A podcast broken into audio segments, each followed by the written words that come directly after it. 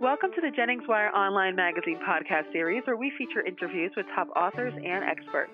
My name is Stacey Emerald Kaufman. The radio director of Annie Jennings PR, the national firm behind the online feature magazine sensation, JenningsWire.com, a special community of bloggers and podcasters that is capturing the heart of America. There's nothing like it on the web, and we invite you to visit JenningsWire.com to discover the blogger that is just right for you. Today's guest is Dr. Rajiv Samant. He's a radiation oncologist and author of Smiles from the Clinic, a humorous look at cancer. That's a cartoon book designed for cancer patients, healthcare professionals, and anyone who has been touched by cancer to help use humor, of course, when appropriate, to relieve stress. So, welcome, Dr. Samant. Thanks for being here.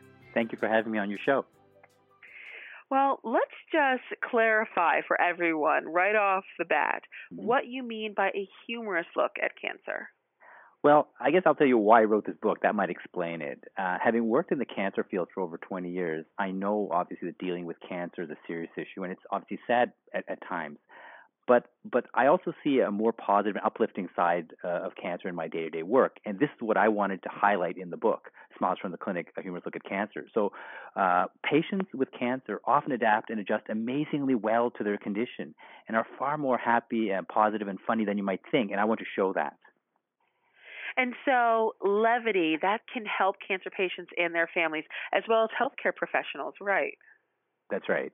I think it's both for, for the patients and their families and friends that help them sort of deal with the disease, as well as healthcare professionals who are dealing with all these individuals. And are there some examples of funny moments that you have witnessed yourself personally in the clinic? There are, and that's what this book is all about. But I'll give you the, one example that's close to the front of the book, um, and just show it's actually the patient laughing at me than the other way around. And uh, well, one I, I like to keep the examining rooms fairly clean and tidy. And one day I came into an examining room, and the patient was already in the room. And on the counter, I noticed a crumpled up uh, paper towel. So I thought, oh my gosh, maybe someone left that the, la- the last patient or something. So I just pushed it into the garbage.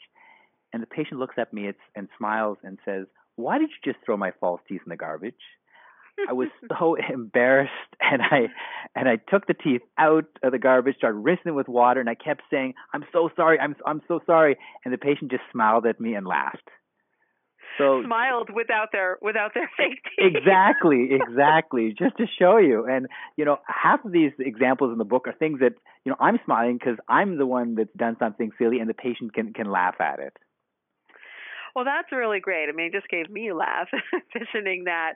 So, but has anyone come up to you and said, "Hey, doc, you know, cancer's a serious thing. Uh, why are you taking it so lightly?" You know, that's a very important thing. And and when when we were, I was talking with my friends about the book. That was one thing that we were very concerned about. We did not want to offend patients or families whatsoever.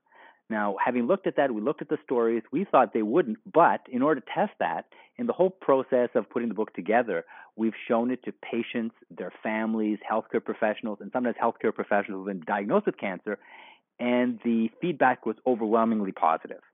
Uh, so we that's helped to allay sort of our concerns. Now we know this book won't be for everybody but we think a lot of people would benefit and and from the feedback we've gotten the stories are not offensive and and they do make people laugh and say oh my gosh okay i can go to the hospital and it's not all seriousness and doom and gloom.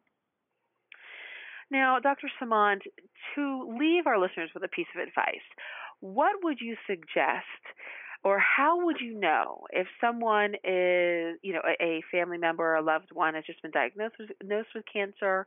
Um, what would you suggest as a good time to maybe bring levity or humor into the equation? How do you know if it's the right time? You know, there's no one sort of uh, answer for everybody. Um, and uh, you know it's going to vary with the person. What I usually find it's the patient who brings out the lightness and makes a joke or whatever, and then and that sort of relates. They're making they're looking for cues from people around saying everyone's looking so serious. I don't feel so serious. So usually I don't sort of bring it on so much as it's when I see the patient showing some levity, then I sort of say, yeah, I'll laugh with them, etc. So really, and usually it's not obviously right at the time of diagnosis, but maybe when they're sort of adjusted to it, they're on treatment um, or they've just completed treatment. That's the ideal time, I guess. But what I would say is it, it varies from patient to patient. but it's usually they're the ones who bring up the issue and they're looking around to make sure everyone isn't all serious. When they laugh, when they tell a joke or laugh, they're looking around to make sure everyone's laughing with them. And I think it, it's hard for patients when they feel like laughing and smiling and everybody else says, "Why are you doing that?" So you really have to judge it with the patient. Well, Dr. Samant, you've given us a lot of really good information here and a nice perspective, a different take on cancer from your perspective as a doctor who believes in the importance of using smiles, humor, and positivity to deal with this very serious illness. And our listeners can learn much more about Dr. Rajiv Samant and his book, Smiles from the Clinic, at the website smilesfromtheclinic.com. And thanks again, Dr. Samant, for being with us. Thank you so much for having me on your podcast. And this podcast is presented by Annie Jennings of the national publicity firm Annie Jennings PR, the creator of Jennings Wire Online Magazine.